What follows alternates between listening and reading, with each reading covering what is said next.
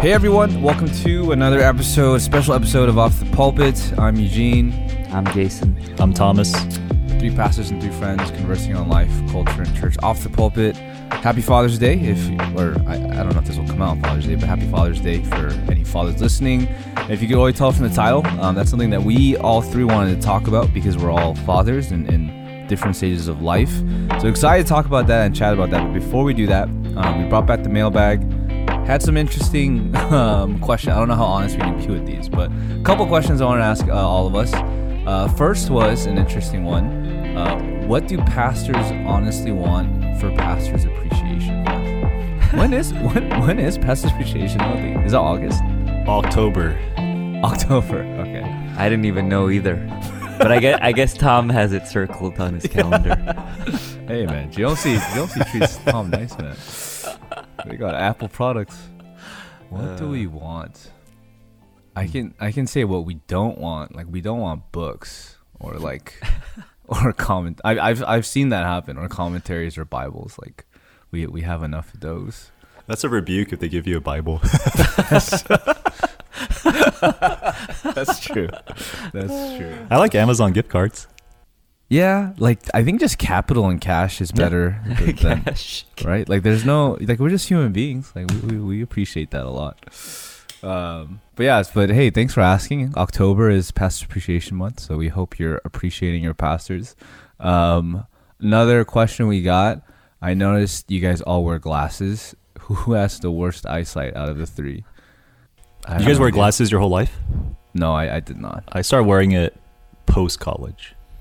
Same, same. Oh, I started wearing it in college, but I, I'm pretty sure my eyesight's like not that bad compared. I mean, I don't know what your your guys' eyesight is. I think mine. I'm like negative one point seven five, and, and on one and two, negative two on the other. Oh, oh, you don't. You just it's the it's more of a Yeah. fashion statement for for Jason. Maybe a fashion statement. yeah, I do have an astigmatism though. Oh, oh, Mm. uh, Yeah. Sorry, sorry. So if you if you crashed on an island and you lost your glasses on an island, you'd be fine. I think I'd be fine. Uh, like so, I right now I can't, I can't like drive at night without my glasses, but I could probably like get around during the day. Uh, then uh, Jason has the best eyesight. No, out that, of- that's me too. I, I mainly Oh. started wearing them because I wanted to watch movies without being too distracting. I have the worst eyesight because I can't drive without So Eu- them. Eugene has the worst. I'm the most blind. Um, cool. Another qu- this this will this will. I'm really interested on what you guys will say to this. Uh, how much should pastors get paid? That's a whole Oh, episode. man, I know that's an That is episode in and of itself. Do you guys feel like Pat? Uh, would you guys raise eyebrows if the pastor had the highest salary of the congregation? Uh, I I would. Well, you're you're in LA, so I would too. Because given, I guess it matters where you live too. Just don't be on preachers wear sneakers, prophets and watches. There's an Instagram called Profits and Watches. Dude, be careful Oh. the watch you wear. Someone's gonna take a picture and you might be on prophets and watches. Dang. John MacArthur got in trouble, for, or not in trouble, but it- there's a whole Dang, John debacle. MacArthur got on an Instagram site. He, Dang. he got an expensive watch. Like his associates wrote like a rebuttal letter for that Oh, post. did they? Wow. Yeah, yeah, yeah, yeah. You can look it Oh. up. But hey, J Max got some nice watches too. So shout out to Yeah. Nobody's shout to safe. him. But uh, yeah, that is an episode we'll probably do uh, way down the line. Uh, the last question we got is actually I, this I got we got this multiple times. Would our wives ever host an episode on Off the Pulpit? So I guess the first question is: Would our wives ever listen to an episode? of Does does Eugene? Does your wife listen? Uh, I think she, she she'll she listened to the gender roles uh, uh, episode. I think that's it. Man, when I bring up the episodes, she's like, "What are you talking about?" I'm like, "Ah, you didn't listen." I know. But but they have a good reason. I remember when we, I think me and Jason asked our wives, and they said they listen to us preach all the time. They don't want to listen to us on the radio, like on the drive. But okay, okay, they don't listen. But would your would your respective wives come on the mic to to do an episode? May, it depends on the topic. May I maybe on being Um, a pastor's wife? Would we want them to be on the episode? That's a better question. Probably. But I think they would have interesting things to say They because really I would. think I think all of our wives are not the prototypical like pastor wife, Yeah. so they oh, would have yeah. some interesting things.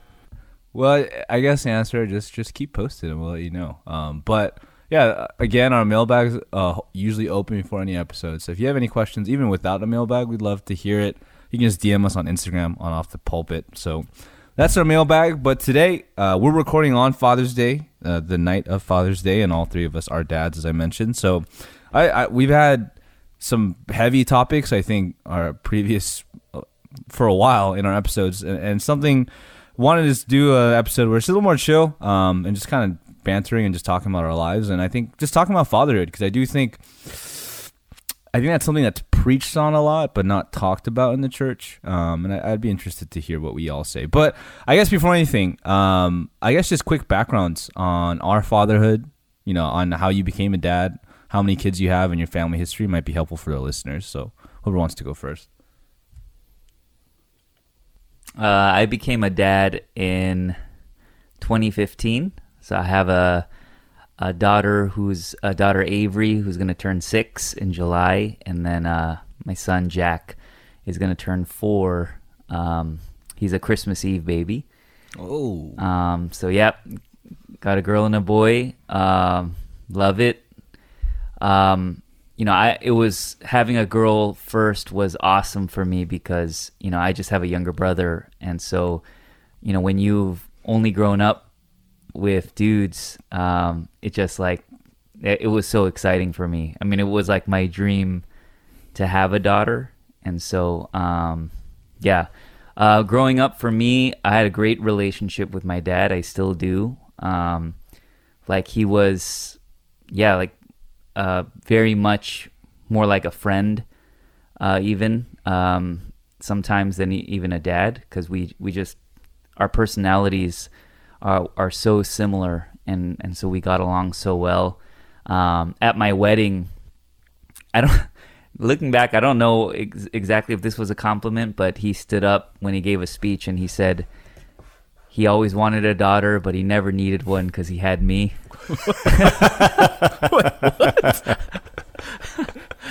Uh, I, yeah, I still, you know, at the time it was really an emotional speech. I kind of look back now and I'm, I try That's to the like only- dissect that's one, exactly that's the one what part that you meant. remember. that's the one part that stood out. yeah. Um, but but yeah, just overall really great memories with my dad growing up. Mm. I think I'm similar. I had my first son, uh, 2015, and so he is turning six, also in July. And then I have a daughter who is four, and yeah, same thing. I always wanted a son at first, and when I had him, I was like, all right, I think I want daughters now because he was just crazy. and then when we had a daughter, we are so happy, and she was exactly what we thought. Like she was great. She it's awesome having daughters. And then we actually have a third one coming. She's due in at the end of November. And so, yeah, so everything, you know, once everything got kind of settled where the kids were growing up and they're independent or slowly becoming it, now we're doing again. But what's cool is I was getting sad with uh, our son and daughter getting older because, you know, time just goes by so quickly. But I got less sad now that we're pregnant again and we, we kind of go through that whole process. So we call it the last dance and we're just enjoying this final process. And so it's cool. So family of three that's coming. Um, but then growing up, a little bit similar to Jason, where I was always fairly close to my dad, although he was kind of the more typical Korean first generation father. And it stood out all the more because all my friends were white and they had more of that friendship relationship with their father. So I always hmm. thought and noticed that there's it was a little bit different with my father because he wasn't the typical sports dad who would take me out to ball games or play catch with me. He just worked hard and provided. And so that was the type of father that he was. It wasn't until later when I ran to other Asians that I was like, oh, actually, my dad's a little bit different than the typical Korean dad, where he showed affection and more love than maybe what I saw around my Asian brothers and sisters. And so, yeah, good relationship. I always respect him, and he's a godly man. And so, pretty solid relationship with my father as well. Nice. Um, yeah, for me, I became a dad in 2018. So I have I have two kids. My son just turned three in May, Eli or Elijah. My daughter is going to turn two this year in August. So 14 month difference. Uh, wasn't planned, but uh, that's we'll get into that. But um, yeah, it's been it's been crazy. I, I'm in a tiny apartment, and I think the quarantine was a nice time to like really become a dad because you're just kind of with them all the time. So that's that's my kids. My I guess my family history. I'm I'm probably I've had the more typical Korean American experience where again I, my dad wasn't abusive in any form or like toxic, but distant, cold, uh, even mysterious. Like I I don't know what my dad does for his job. He's never specified that. I know he went to India a lot, like every summer when I was growing up. So I, I have no idea as to what he does. And he's even when I bring it up to him, he's like super secretive about it. So we have that type of relationship. It's you know I, I think we can talk. It's kind of there, but very cold and uh, just distant. Um, so yeah, I mean we'll we'll talk about a little bit more, but that's that's how me and my dad are. Hmm.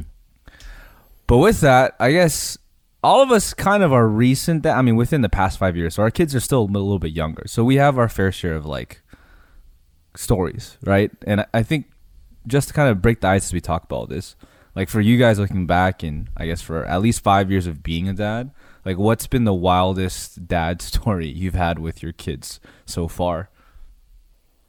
Or just wildest parenting story that you have.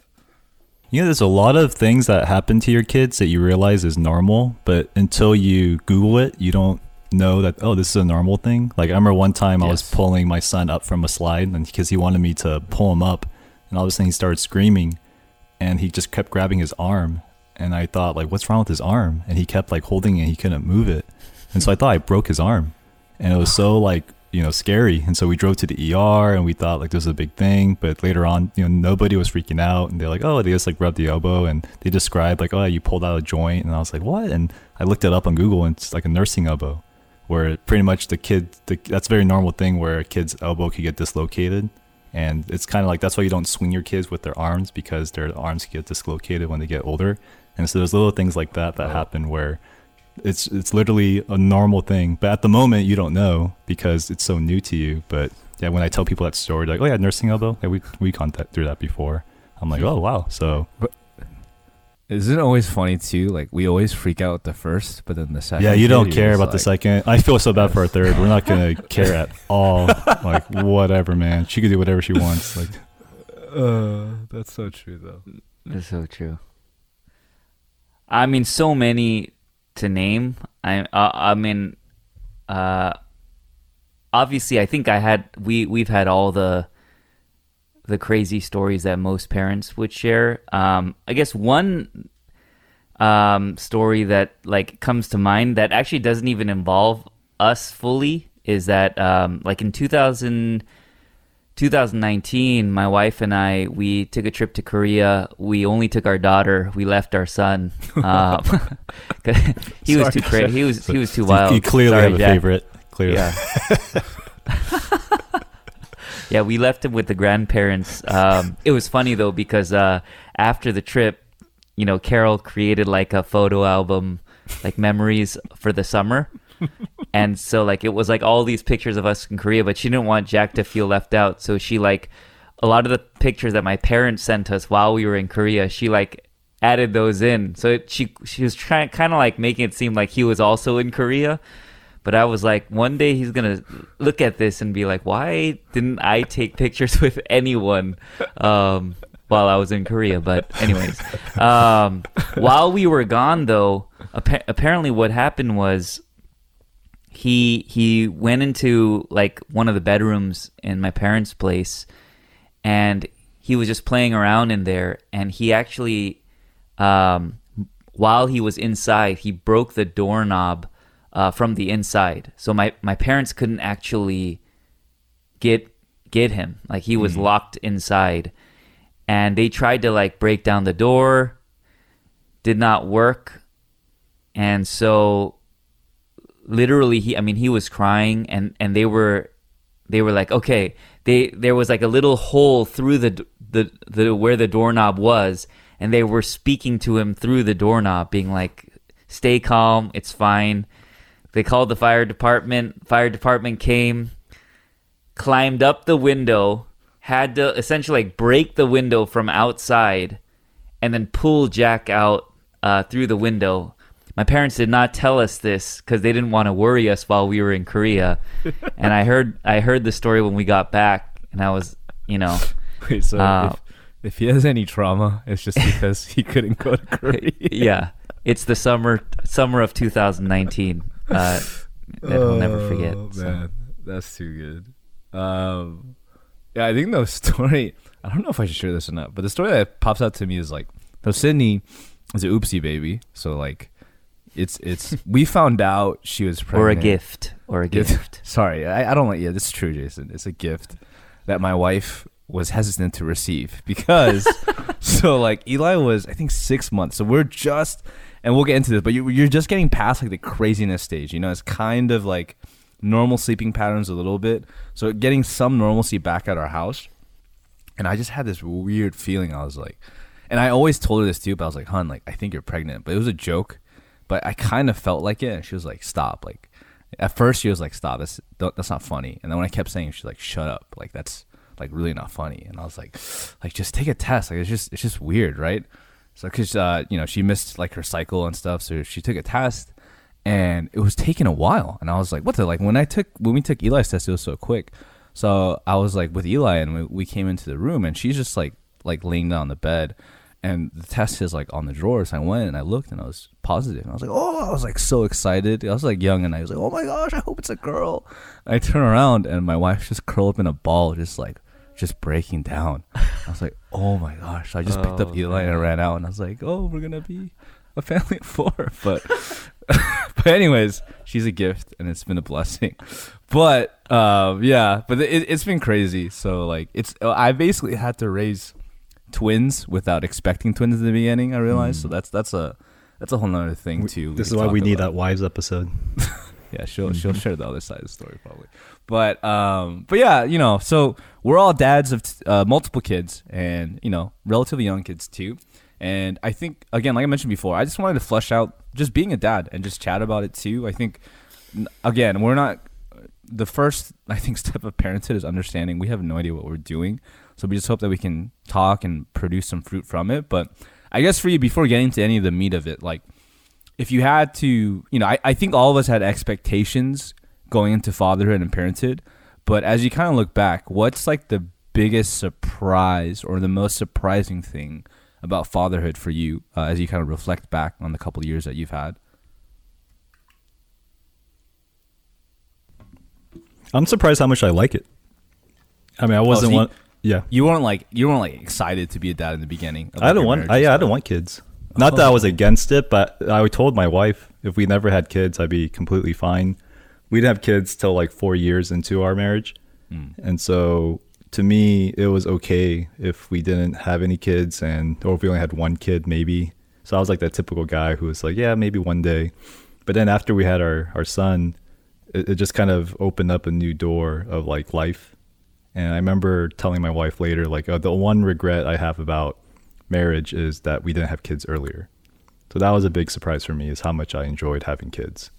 Is it because it like unlocked a deeper intimacy with your marriage too, alongside parenting? It like unlocked everything, like deeper connection with my wife, deeper connection with my parents, deeper connection with other parents, deeper connection with like kids in general, deeper Mhm. connection with God.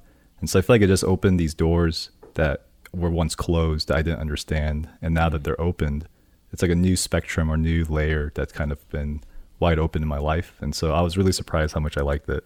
Yeah, for me, um, first thing is that it was way harder than I expected. You know, and and I think everyone says that, right? Um, whenever you meet parents uh, or or expecting uh, parents, um, they'll often say, you know, give me some advice, give me some wisdom. And the thing that everyone says is, you, it's hard to explain, and you just kind of have to endure it. And that's exactly what happened. You know, we we got, I got advice from a lot of different people. Different people were telling me that it's gonna be hard. I'm not gonna, not gonna be able to sleep. You know, I think one one of my friends was telling me that you know he has he has now three kids, and he was telling me he he can't remember a time in his last like 10 years of not of not being tired. You know, uh, he um, he he just he can't even remember that anymore. That feeling anymore. That uh, of sir. yeah, um, of being like a hundred percent. And so that for sure is true. Um, second thing for me also that was surprising is I I had a, maybe a lot of I had too much faith in myself as a dad in the sense that I there were all these things that I felt like for sure I was going to do. Like I was one of those guys who said I would not have my kids like have any screen time until a certain age.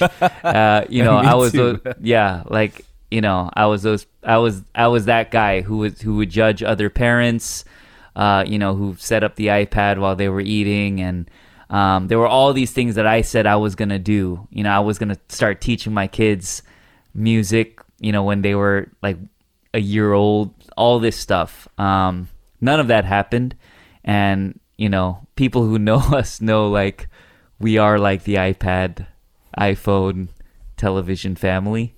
Um, we we set that thing up so fast, um, and so I, I think in, in some ways that that surprised me too. You know, like how how different I was than what I thought I would be. Very humbling.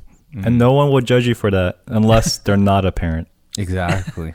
We all Exactly. understand. We all understand. You know, that's like the most surprising thing I've I realized. Like I think before, like when you're in public, when you're single or you're just you don't have kids and they're acting out, you're like, dude, like how could these parents like you know let that happen or raise their kids that way? But I realized, and maybe I'm just a bad parent, but like man, like I'm so surprised of how much out of control their own development in both ways is. Like there's there's things that like Eli does that he's just turning three. I'm like, dude, you're one of the smartest kids I've ever met. I didn't do much for that. But then on the other side, like he'll act out, and I'm like, where did you get that from? It's just like, man, like parenting is so hard because like there's so many X factors into it. It's just they kind of kids are their own thing, and you think going into like, oh yeah, like I, I watched this, I don't know, movie or like I, I know what to do with parenting, and you just realize like it's just trial and error, and that's been the most surprising thing for me. And like the other thing too is I don't know about you guys, but I'm surprised how much I'm parenting and being a dad like my dad, even Yeah, though yeah. I told myself like there's certain things I would never do, but kind of like I don't know, it's just things uh, that habits I just man I ca- catch myself I'm like dude, this is exactly what my dad did. Yep. Yeah, I never speak mm. Korean except to my kids when I'm mad. I'm like, where did I get that from? I'm like, oh, it's from my parents. Like I'm just repeating the the chastisement my parents gave me onto my kids. Man, it's like a cycle that just Yeah, end. and all our parents at one point when they were disciplining us said, "Just wait until your parents, and, you'll, and you'll see." And I remember saying, "I'm never gonna be like this," no, totally. and then now I'm like, "Oh, I'm exactly like this." yeah. I remember they always said like, "I'm hitting you because I love you." It's like, no. But now I say the same thing too. I'm, like, I'm, I'm taking this away because I love you. But, um, but yeah. So uh, you know, uh, from that too, I, I some general questions like, um, I, I think fatherhood and parenthood in general can, can get a overhyped per, like understanding of it and also a bad rap. So I, I kind of want to just share both sides of parenting too. But I guess for you guys first, like you know, given everything we talked about, what's been the biggest blessing that you've carried from being a dad uh, and being a parent, and even you know co-parenting with your wife too? I know two blessings that I think about is one, it really bonds you with your family, and by family meaning like your parents and your siblings Yeah. in ways that you I didn't anticipate. Like you know, before when we would celebrate Christmas or Easter or or birthdays, it was cool. But then you know, it was just like a bunch of adults spending time together. But once we had like our kids, it became like this huge joyful thing, and we look forward to like seeing our family and seeing them surround our kids with like presents and love and care. And even like with uh with family members where there was any strain, it kind of just healed the strains that were there. And so that was one great thing that happened, I think, was the building of relationships with our extended family. And the second thing that I thought was a huge blessing is you could kind of experience life in a different way because now, you know, when you see your kids, they're like burden free. They have no worries about life. They're they just want to enjoy and have fun. So when you go to like Disneyland or you go to any theme parks, you're kind of looking at these different things through the eyes of a child. And so I realized you get to almost experience childhood again and experience mm-hmm. fun in an interesting way where it's not just you and your wife, but it's with the child who you're going to that place for them. So that's been like really a joy, like just experiencing life through a child's eyes. Hmm. Yeah, I, I, I- I agree with Tom too. Like it, you see everything through a different lens, like, and with your wife too, right? And, and you know, vice versa. Hopefully, with your wife, husband. Like, it's just usually me and my wife before kids were like Netflix couple. We'd like just stay at home and like just you know on a Saturday, hey, let's just just be lazy and just chill. But now I realize like it kind of forces me to like okay, I gotta look up parks. I gotta look up this or that. I got to go out. But it, it also it's tedi- it's tedious and, and it's more work than just kind of being lazy. And I envy that when I see singles or married couples doing that. But there's also this like, man, I without kids, like I wouldn't have been able to go out as much during the quarantine. I would just been like getting, and I did gain a lot of weight, but just getting more weight, or like you know, just eating or just watching whatever during the quarantine. But the quarantine kind of forced me to like really push my boundaries. So I've actually been really blessed by that. Like I don't think I've, I'm not an outdoors guy. I'm not, I don't like going out much either. But the kids have helped me a lot to kind of just. It's an it's I'm I'm like acquiring new tastes of like I, I love just going out and, and being with kids, which I never thought I would say before. like a few things that come to mind for me. Um, yeah, like for sure, um, I think as a parent, you're able to access parts of your heart that you did not even know you had. You know, they say that when you have your first child, your your heart kind of expands, and then you you can't imagine that your heart could expand again for the second, but it happens again, and you you kind of um, you experience an ability to love. I think that um, you didn't know that you had before. Um, definitely agree with Tom that I think um, it it bonds you with your wife, and I think in some ways it's ama- it's been amazing to see uh, Carol become a mother, and you know it kind of like um, you know in, in some ways you um, get to see a different side of your spouse too. Uh, you know, and and you grow in your own respect for your spouse when you watch them as a mother um, on a daily basis, and so that was really cool. And I would say the the last thing is um, huge like blessing for me is receiving love from my kids. You know, they're I, I think so much of life we are, you know, especially for someone like me who is I struggle with approval, you know, and you're kind of moving through life, you know, trying to not make mistakes and trying not to make people mad and um, trying to be liked and and and then you have these kids who literally you can do no wrong in their eyes. And my kids show me so much grace on a daily basis you know like you know when they give me cards and it's like you're my hero i'm like how? I'm like the worst dad ever. But you know you you in some ways you get a glimpse of you know everyone says that parenthood is a glimpse of the father's love you know? But in some ways i feel like the the love and grace we receive from our kids is actually also um, an embodiment of the gospel back to us so Wait, Jason, how was it going from a daughter to a son? Because I I don't know if Tom can relate, but like going from a son to daughter, it was like my heart expanded like tenfold. Cause It I was was like, oh. amazing. Yeah. And even now, I'm like super strict with Eli, but Sydney can do the same thing. I'm like, Mm-hmm. it's okay, right? But I guess for you, like, how was it flipped? Because I'm I'm curious to hear that. It's so funny because, like, my I mean, my son and my daughter are complete opposites. Mm. My daughter is like stereotypical firstborn, responsible, like super well mannered, you know, just like perfect in every way. and then my son is like a juggernaut. He, you know, he he lives up to his name. He he is Jack Jack from The Incredibles. um, but you know, he's he's so hilarious to me. So like they they um like they're amazing to me in such different ways. Yeah. I think when I had my daughter, it was there was like just a deep sense of love and joy. And I don't know, with my son, it was like I was so proud, like he was like my son. You know, there there was like that thing that happened too. I can't. It's hard to explain, but for sure, very different uh, emotions interacting with him. Ironically, Carol, I would say it's like flipped. Like Jack can do no wrong Sure. in Carol's Ma- eyes. boy. Total mama's boy. Yeah, yeah, yeah. Um, she's a lot harder on our firstborn. You know, But one thing you agreed on was to leave him in America. That's the one thing you guys agreed upon. yeah, leave him in America and then and then lie to him about it. I gotta send this episode of Jack in ten years. Like, hey, this to help you understand The true story. yeah, your trauma. I'm just Uh, kidding. Um, yeah, no. So I, I mean, I think we'll share a lot of blessings. As some of these other questions will trigger, but I also, you know, save space too. Like it, Jason mentioned, parenting takes a lot out of you, physically, mentally, spiritually, emotionally, and all that.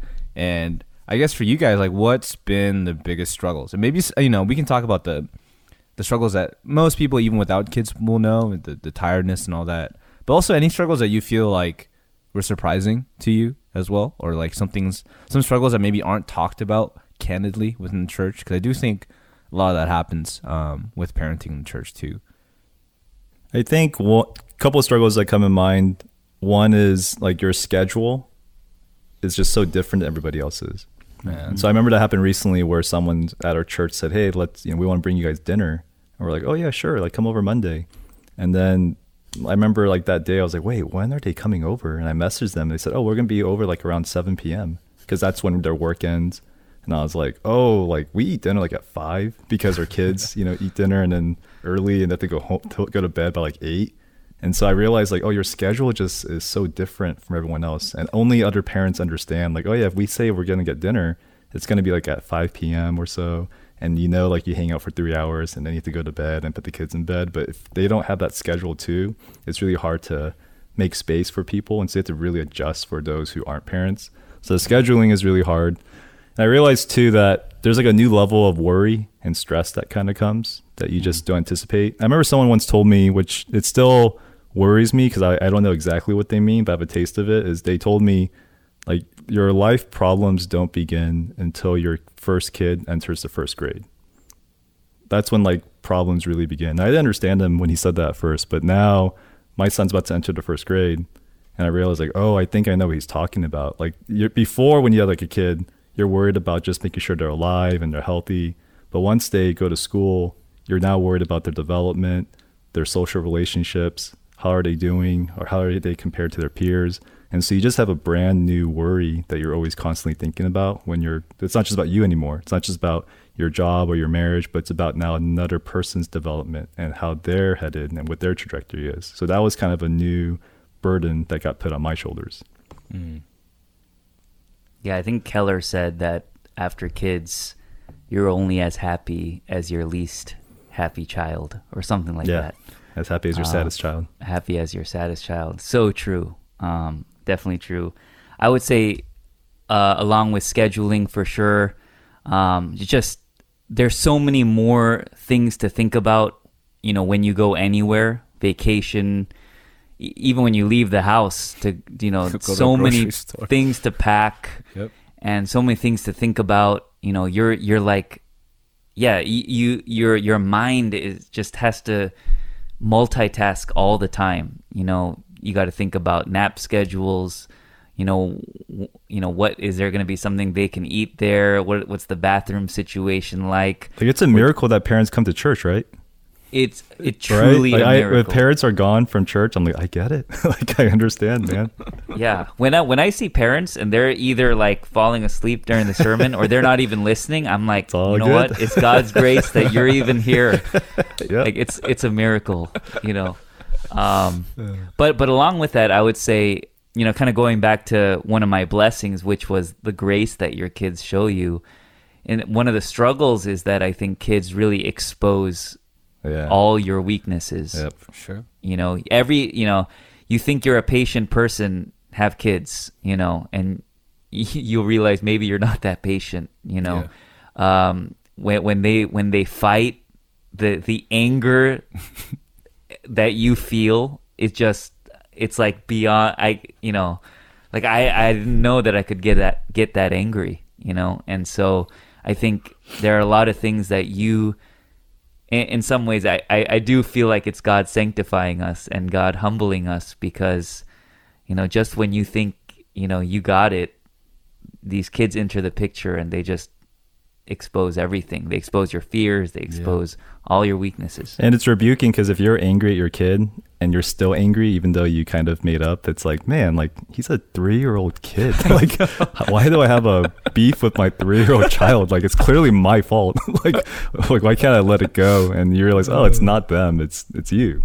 That's so true. I've like tried using like silent treatment and passive aggression with my four year old. I'm like, what am I doing right now?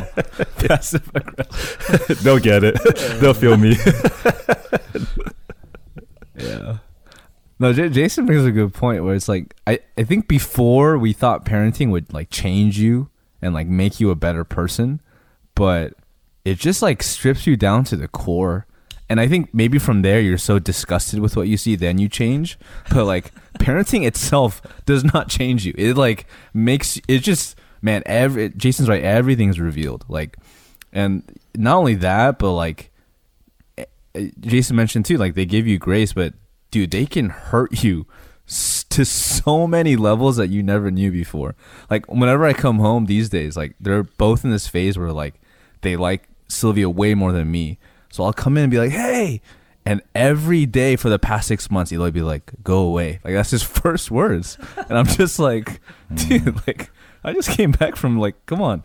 So I just realized, like, man, like they, yeah, they they they they can they can so much, but can take so much so easily, and it's just you know how how invested you are into them too.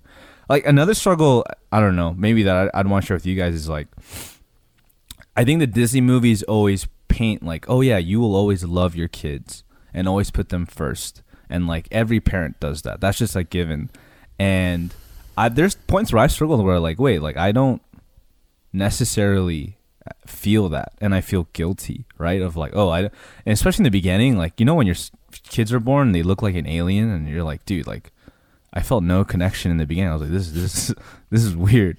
But I do struggle with that a lot too, here and there, even now. Like, man, like, yeah, there's times where like I'm clearly thinking about myself, whether it's life goals, career goals, or just work, like way more. And it's like, yeah, honestly, like I don't have that Disney type of like, oh yeah, my kids are are everything to me. Like, and I and I feel guilty even sharing that too with people because and I uh, other parents at my church have kind of shared the same thing as well.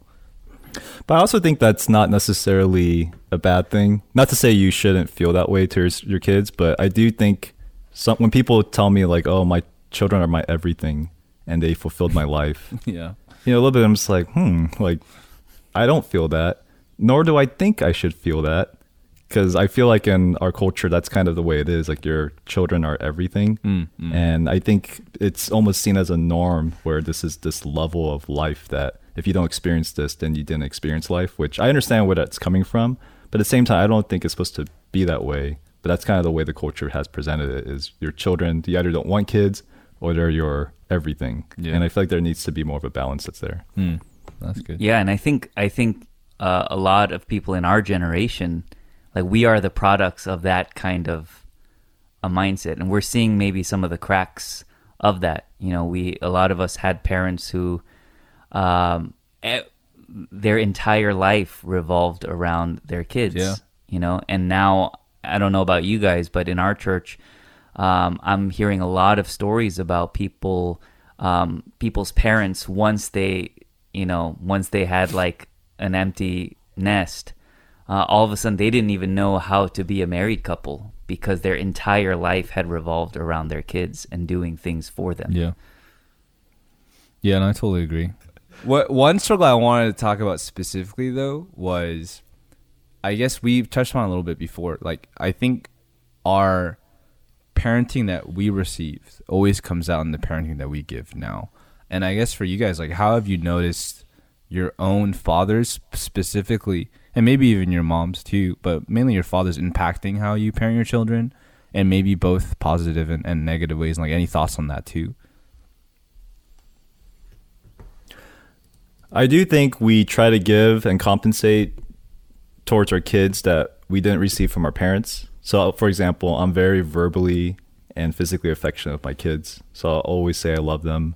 I'll always like give them hugs and kisses because that's not something that was normalized for me when I was a child. Hmm. And that was always something that I equated as like love. And so I always felt like my parents, that's one thing I wish they did more. And so I did out of love my kids. But I realized like that maybe the kids aren't old enough yet, but I noticed with like older parents, I see that all the more. So for example, one thing I've heard that I think we talked about before, like kids our age who grew up in like that very churchy setting and they couldn't do anything besides church and study what their parents will do is now they'll take them out of church so they could do softball and go to the tournaments and do sports and it's because they they never got to experience that themselves because Yeah. everything was about church everything was about school but now they're like prioritizing the things that they wanted to be prioritized when they were kids like little league and so forth and so i do think we compensate for what we missed out with our childhood towards our kids Mm. I think like one thing that I'm still thinking through too. I, I agree with Tom. I think there's parts where I try and compensate with what I didn't receive or I feel like I was hurt. But on the flip side, I think I always catch myself in the same kind of cycles of I don't want to say traumatic behavior, but just behavior that I felt like in hindsight as an adult, like, oh, I don't think that was the right way to raise me. You know, and you know, I could be naive in saying that even now. But one thing I was always like, I'm never gonna raise my voice at my kids and you know talking to, you know, because my dad did all the time. But I'm like, I, I break that every day, right? But I think one thing I I've just realized is like, man, like because I never flushed out my own journey as a son, um, and it is a little different for me too, because I think my father and me have a little bit more of a cold and distant relationship. It's getting closer now because of the kids. Because I didn't flush that out. Yes, I told myself there's certain things I'll never do that my dad maybe did to me, but I never actually had a space to maybe talk to a counselor or friend about these issues. And because of that, and because of the lack of that effort, my kids are kind of having to not deal with that, but just feel the brunt of that. And I always like tell like you know one advice like oh what is it like to be a parent? I'm like dude, just work on your not work on just just reflect on your own family history because it, it's gonna come out in one way or another. And that's one thing I've been thinking about. I'm still kind of journeying through because I'm still haven't done that properly. But I've just observed that in my own kind of setting too. that's why i'm a big believer in pre-parental uh, classes Hmm. Like we do a lot of premarital classes because you know Mm. you want to make sure you take care of your baggage before you get married and start this new life. But there's like so much more baggage that you didn't deal with Oh, when you have kids. You'll give your baggage to your kids Yeah. if you don't do that. So Mm-hmm. yeah, for sure, premarital ca- classes, man, we need to make that a thing. Mm, mm. Yeah, um, and I mean, along with that, I think it, it it's it's you know what makes parenting spec- really challenging is that, um, in some ways, like our parenting philosophy, for sure, I think is influenced by our parents. But now you bring in a spouse who had a completely different Yep. childhood, and so obviously has different philosophy. You know, your certain values might be aligned, but maybe certain things that you want for your kids, um, certain opportunities, certain experiences, the way you want to discipline, all of that is so different. And so it's also not just you know figuring out what things from your childhood do you do you want to keep what things you want to get rid of but it's also actually having that conversation and communication with your spouse because i notice a lot that like um you know when like you know carol and i we regularly have to be like uh we have to kind of have our own conversation to make sure we're a united front because a lot of times we catch ourselves saying completely different things Yeah. to our kids or disciplining them in completely different ways you know Yeah. and so um yeah that's a huge challenge that we've been working through Totally agree. Um, another question I want to bring up too, and, and this is more of like a church, churchy, and if you grew up in the church question is like, you know, scripture t- tells us to discipline our kids, right? Uh, to bear the rod, whatever it may be. But I guess for you guys, like, as pastors and as dads, like, what is in your mind the best way to kind of exegete like okay how does it look like to biblically discipline your kids now in our age because i do think there's a lot of thoughts on that a lot of different philosophies on how to discipline your kids or whatever it may be but i guess yeah just for you guys like growing up you know as as fathers like what's your take on on that Dude, every kid's different, man. Every kid's Mhm. different, and they Mhm. respond differently. Some kids will respond well to con- confrontation and like letting them know explicitly what they did wrong, and just making sure you like nip down the bud. Other kids need space or time. Other kids need conversation, and so I don't. To be honest, I don't judge parents at all the way like they approach their kids because every kid's different, every parent's different, every household's different. And so to me, I think it is you must discipline them. Like you can't be their best friend when they're kids and you have to correct them. But how you do it, I think is just so different for every child and every parent that it's hard to make it in my mind universal. So the rod shouldn't look like the same rod for all your kids. Mm, I d- well, my daughter has never received a rod from me. like it's it's like man, that's it's just different because she doesn't respond to that, you know. Mm, and so mm, mm. yeah, I think yes, it's different in my Mm. opinion. Yeah. I wish my parents knew that, but Yeah, no, totally agree. I mean, I think every child is different. Our our two, my two kids are different as well. My my son has received the rod many times from me um, on a daily basis. And the funny uh, funny thing is though, you know, you you also understand. Like I think different children can also take different things. Um, and I think you know part of it is getting to know your kids and um, understanding you know what is what is actually going to help them. Yep. Yep. Um, what what are they going to respond to? Um, yeah, and I think you know that's part of that's part of the learning process. You know, and um, yeah, it yeah. can't be like vengeance oriented. Like it has to be corrective. Like what's gonna actually Mm. correct their behavior. But I feel like a lot of us when we were younger, it felt like vengeance that we received from our parents. It's like that our parents are just mad at us, and they lashed out, and obviously that's not good. And so if you if it's a corrective uh, tool, then it's gonna look different depending on the child. Mm. Yeah, and in that same light, I think consistency is the key. Um, whatever whatever way you discipline your child, and this is something, you know, Carol and I are horrible at. You know, sometimes depending on our mood, you know, if we're really stressed that day, like for the same crime, the punishment will be so much harsher. Um, or you know, if we're having a great day, we'll let certain things slide that we actually I don't think should let slide. Um, and so I I do think, um, you know, being consistent because I think that especially at our kids' age, they respond to a certain sense of like like they they they they need to know what to expect you know and i think Mm. um, they res- they don't respond well when things are constantly changing and when there's a lot of chaos and moving parts and so i think even in the way that we discipline um, i do think it's important to, to be as consistent as possible So what did your son do to make you leave him in America? he must have done something really bad. That was the ultimate rod. Man, I gotta send this episode to Jack in ten years. Uh, Remind me, Jason. poor guy Uh, hey, for those listening sorry to, sorry jack when we- you know what you did, Jack. only only you do to be locked in your room, brought out by firefighters. yeah that's true that that incident we were like mm, that's why we left That's exactly why. He'll never mess with you again. Uh, for those listening to, when we when we say the rod, we're, we're talking about proverbs when it speaks about the rod. We're, I, I should clear that up. It's not a literal rod.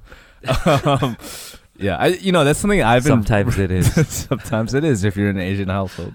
Um, yeah, even for me, that's like I've been really struggling with that too. Um, I, I I agree with everything that they said. I think one mistake that I've made is I also think that rod or whatever it is, it should be like that last resort nuclear button. Whenever if you use it so much where it's kind of your own vengeance orientation, where it's just like you're frustrated and you use it, it loses its value. So like even today, like there's this golf stick that we have, and like sometimes I'll like lightly tap like Eli, I'm like, hey, don't do that. And then he did something today. I pull it out. He's like, "Oh, okay, appa," and I was like, "Oh, okay. This thing has no power anymore." It's like because I was so like quick to think about vengeance and not. I think I liked how Tom put it, corrective or, or more res- restorative in, in a way of using the rod. It just lo- lost its value too. So and it, it, it just then it piles up like, okay, what can I do even higher to like catch the attention, which could lead to like just more trauma. So I I think even kind of traversing how often you pull out that card is important because that requires patience. Which if you're a, a parent of a, a young child, it's hard to do that in the moment. At least for me. I also find it's really important, um, and this is a little, you know, talking about from a biblical perspective. I do think it's really important um, for our kids when when they are punished for something um, that they know exactly what they're being punished for, and then after the fact um, that they know that, hey, this like we still love you. Yeah. Um, you know, this this does not change our relationship, but you know, the reason why we're doing this is because X, Y, and Z. You know, and that's been really important, and that's something I think, um, you know, and uh, I think part of it was the cultural language barrier that existed with, uh, you know, us and a lot of our our, our parents. Um, but that's something that I consciously, you know, have tried to implement in, in the way that I parent because I I often didn't know why I was getting in trouble for, you know, or or I was like I think Mm-hmm. or if it your was parents, that. or if your parents even loved you after. yeah. yeah. Yeah, no, exactly. And so, um, yeah, Jack, your your dad loves you. He didn't leave you for. He loves you. I love man. you, Jeff. No, I'm just kidding. um, yeah. So that you know that that that's and again, I I don't think any of us are experts in that. So that's something that we're all, every parent, I think, with kids still in the household, are figuring that out too. But a couple of last questions that kind of um, divvy off from our own experience. But one question I want to ask you guys is like, as pastors and as parents, Jason mentioned this too. I do think every church has its own culture of families. Like they all, you know, some churches they're really distant, some churches are really connected and, and serving, whatever it may be. But I guess for you guys, like in your own churches, what are your observations and thoughts also on the family culture uh, that you have of your churches? I notice a lot of the younger families or younger married couples, more than I've experienced in the past, they don't want children. They don't really see like the need to have children, both the men and the women. Hmm. And so that's been interesting. Like that's been a new thing. Do you, why do you, I mean it's probably still early, but why do you think that is? Like you think it is because marriages have become more focused on fulfillment than I think it's different for every couple, but you know, the typical arguments I would hear is like the typical arguments you actually hear that's not new. Like the world is evil, so why would you bring a child into an evil world? Or um, I'm not sure if I'm going to be able to do a good job with my kids, or overpopulation. Why am I going to add to uh, the rising population of the world? And so that's been something that's been a new challenge to deal with is seeing that actually, you know, is your worldview of children, is it a biblical worldview? Is it more secular? Is it something that you see as a blessing or children kind of more of a curse? yeah. And I feel like a lot of us who don't have kids, we naturally think like children are just a burden that you almost, I guess, should have, but they're not really joyfully seeking after it. And so it's an interesting worldview to have about children that I kind of see developing with younger couples. Um, two things that I see in our church, um, especially with our families, and and our, I would say, um, we have parents who love their children, and that's a blessing. But I think, kind of going back to something Tom said earlier, I think a lot of our parents are kind of maybe overcompensating for you know some of the opportunities and experiences they didn't have growing up. Sure. And so our families are so busy all the time. You know, they are all they're always traveling. They're always um, you know, they have sports, they have activities, extracurriculars. And again, uh, you know, no I don't think there's anything inherently wrong with that. I think it's it's great, but I think um, sometimes it it comes at the expense of I mean, I think that their spiritual health, their emotional health, um, and I think you know a lot of times. I mean, that's what idolatry is, right? It is uh, good things made ultimate, and I think a lot of times we see that happen. And it's interesting because a lot of our parents they're gen they genuinely want to raise their kids in the faith and in the church, and they say they're so worried that you know once they get into middle school and high school they're going to leave the faith altogether and they're going to leave church. And yet um, if you were to actually look at the family's habits, um, like church is not a priority, faith is not a priority at all, and so, in some sense, like my encouragement for parents would be to really to you know to really kind of self-examine and ask yourselves like what what are the things that are actually important to you Yeah. because a lot of the habits and rituals that um, we're incorporating into our lives right now those are the things that are being habituated into our kids lives Yep. you know things like worship you know um, things like community uh, all all of this stuff i think you know sometimes we say we want one thing but we're kind of undoing the things that we want you know with everything else. Yeah, it's like that one quote: "The greatest stumbling block for a child in worship is a parent who doesn't." Like we, like your your spiritual formation and your spiritual maturity is going to shape your child's spiritual maturity the most, and it's also go therefore going to hinder it the most if they don't see that example because they only see church once a week, and they're only there for like two hours, and so how you are at the home and how you care about the faith that's going to affect your child the most. Yeah, I, I totally agree with Justin's point because I, I think even for all the cons of my childhood, the one really bright spot I remember is my family was not a nuclear family. It was in Yeah. integrated in every aspect in the Korean church, and like mm-hmm. every single day, almost every single day, I'd have something church related. Whether it's people coming over, us going there, and yeah, sometimes I'm like just you know sitting around with a bunch of kids in a room like not doing anything, but that left an impact.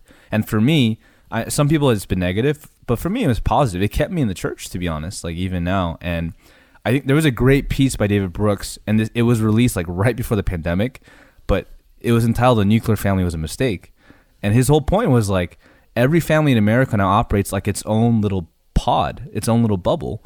And I think as Asian Americans too, a lot of us do that because we're trying to counterbalance our upbringing. But his whole point was like just and it wasn't even religious, but just thinking about the family by nature, it's not meant to be independent. Like that's when you get kids that have problems because they don't have community. Like that's when you get parents that are just so frustrated because they're so alone. And that piece was really helpful for me. And I that really outlined a lot at our church that even our family ministries, we realize implicitly we're designing them to cater towards the nuclear family rather mm, than mm. the covenant family, maybe that we could call that, right? And I mm. think that's something that we need to relearn as Asian Americans because I, I totally agree. We have compensated way too far um, these days. Mm-hmm. So true. I mean, I agree with everything you said, and and to go back to what Tom said, I really think parents need to recognize that the greatest thing they could do for their children's spiritual growth is uh, to prioritize their own spiritual growth, and I think I see and meet parents all the time that are looking for the best children's ministry or the best youth ministry for their kids. You know, because they they say like, well, we want our kids to grow. We want them to have like formative, you know, faith experiences as a child. So we want to make sure, you know, children ministry and and youth ministry these things are are, you know, these programs are great for our kids and yet not realizing that the kid who are the kids spending the most time with in the course of a week it's with it's with you guys Yep. you know um and and and so in some sense like if i you know if a parent were to say should i go to a church you know they're they they don't have a church and they're they're deciding should i go to a church where i get spiritually fed community the gospel gets preached to me every week but kind of fledgling children's ministry, youth ministry, or banging children's ministry, youth ministry, I have no idea what's happening, you know, in the main service and what they're preaching. I would say a lot of parents would choose the latter, but I would always go with the former. So, Yeah, I feel like one of the uh, best things I do for the kids without them knowing, and it's just kind of natural, is just having so many people come over to our house. Hmm. Like people are like mm-hmm. coming over from our church, and they know them as like aunties or uncles, and you know that's what the church is. It's not just a group of peers, but it's older men, older women, all different life stages, and you emulate that by just you doing church. And for your children to experience different people coming to your household and rubbing shoulders with all them, it shapes them and informs them in a way that it's not really replaceable for like a like a ministry, like as Jason said. You just can't really do that unless it's part of mm-hmm. your normative lifestyle as a parent. And you can't find that anywhere else. Like at a school, it's your age group. At your mm-hmm. workplace, is your age group still, but it's kind of only in the church that you can find that type of generational mentoring and just community, right? Like in, in our world right now. But So true. yeah. Someone from our uh, uh, uh, a sister from our church texted me um, after church last week, and she, literally she was just like, "I just wanted to say it was amazing to see Avery, my daughter, being loved on by so many different kinds of women throughout the day." And she was like, "You know, it makes me."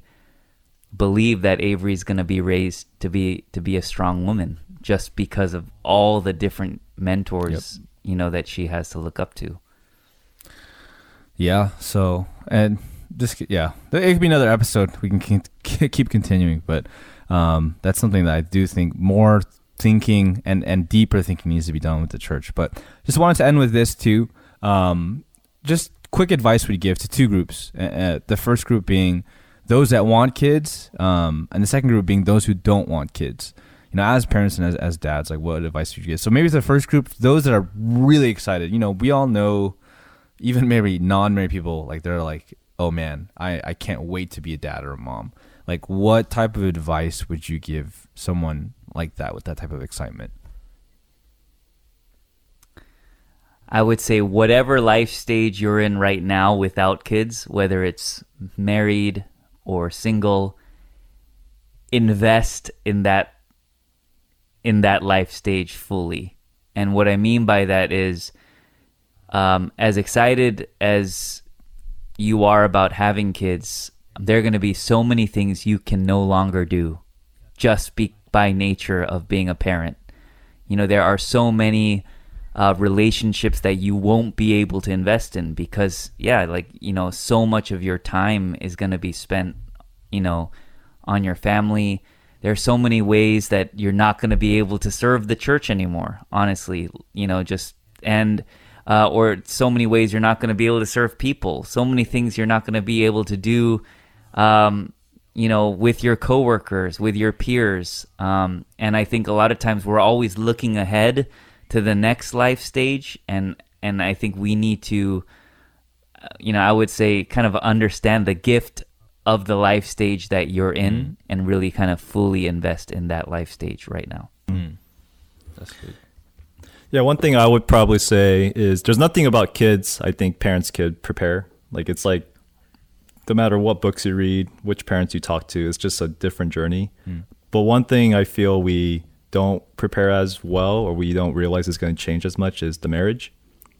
The dynamics of the marriage is so different. I mean, I still remember reading this article by this lady named Esther Perel, and she was talking about how in marriage, all your intimate fuel gets filled by the spouse. But once you have a child, the child kind of fills that for you too. And so there's less of that need or even willingness to give to your spouse. And that's what kind of changes the dynamics of the marriage. And it ends up mm-hmm. being where you feel like you're business partners with your spouse and your child is the business. Yep. And that's kind of how you're functioning.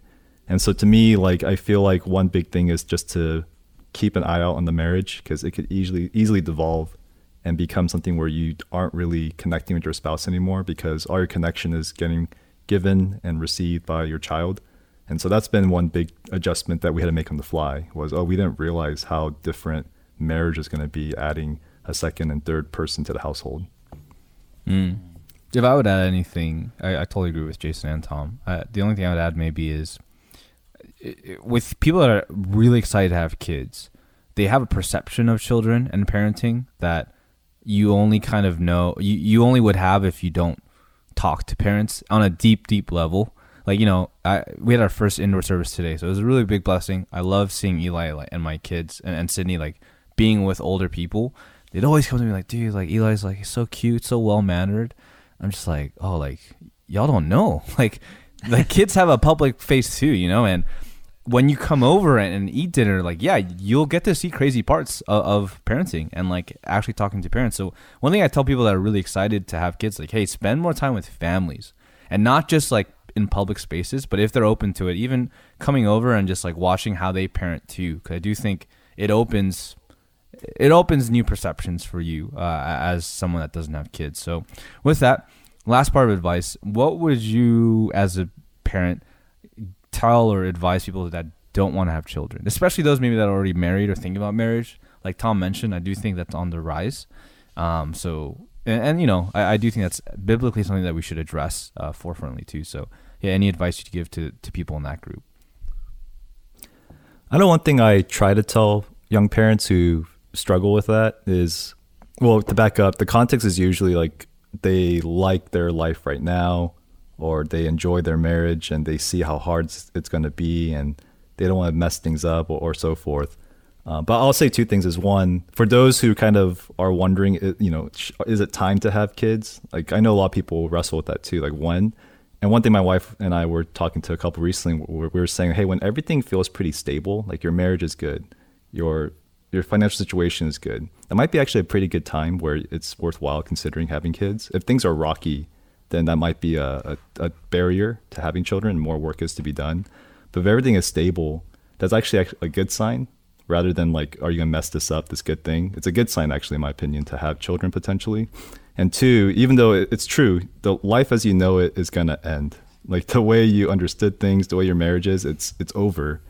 But in one sense, when you have children, a new life begins, and it is a potentially fuller life. It is a great life, and so it's kind of like I, I equate to like the Christian faith. Like the old was gone, and you know your old days. It's no longer as fun as it was and as great as it was, but now you have a new life and there's a new type of richness that's kind of there.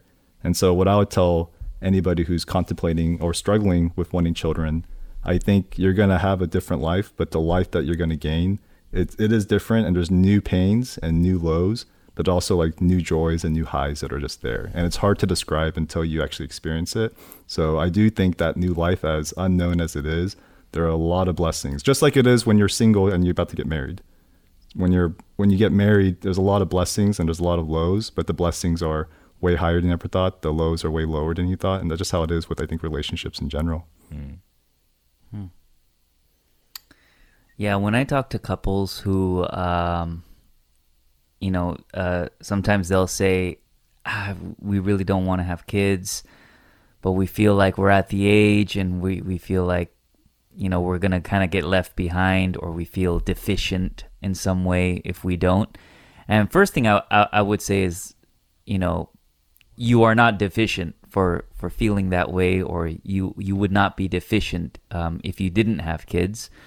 Um, but I also think that sometimes when we get confronted with that question, it's actually a really good opportunity for us to kind of self examine and ask ourselves, like, you know, uh, what are the reasons behind maybe why we don't have kids. And Tom mentioned a few. You know, um, maybe it's it's this you know certain you know feelings like man, my career is really taking off. You know, I don't want to mess up a good thing. You know, I, my identity is in my career, and so I don't want anything to mess that up. Um, you know, what, whatever that may be. Uh, for some, I know it, there's like a fear of being a bad parent or fear of failure.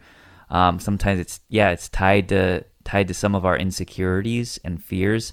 Um, but in, in, general, you know, I say this about people also hesitant to get married as well. I think these are kind of crossroads moments where it's real. I think it's an opportunity for us to examine our own hearts and kind of, uh, you know, I think a lot of times these things expose the fears that are there. They expose the insecurities that we might be uh, wrestling with, mm. maybe expose our lack of trust that God is going to provide for our needs and God, you know, that God is in control. And so, um, all that to say, I, I think, you know, my, my encouragement would be to use, maybe use that as, as opportunities to kind of reflect and, and, and even converse with your spouse, um, you know, about what it, you know, what may be the real reasons driving why you don't want to have kids. Mm totally agree.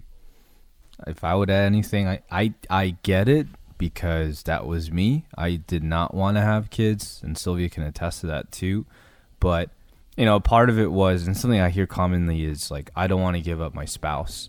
And I understand that too, because there is an element of giving up. Tom mentioned, like, you are giving up, not giving up, but there's a part of your marriage that goes away and like doesn't come back, uh, you know. But also on the flip side, and Tom kind of already mentioned this too.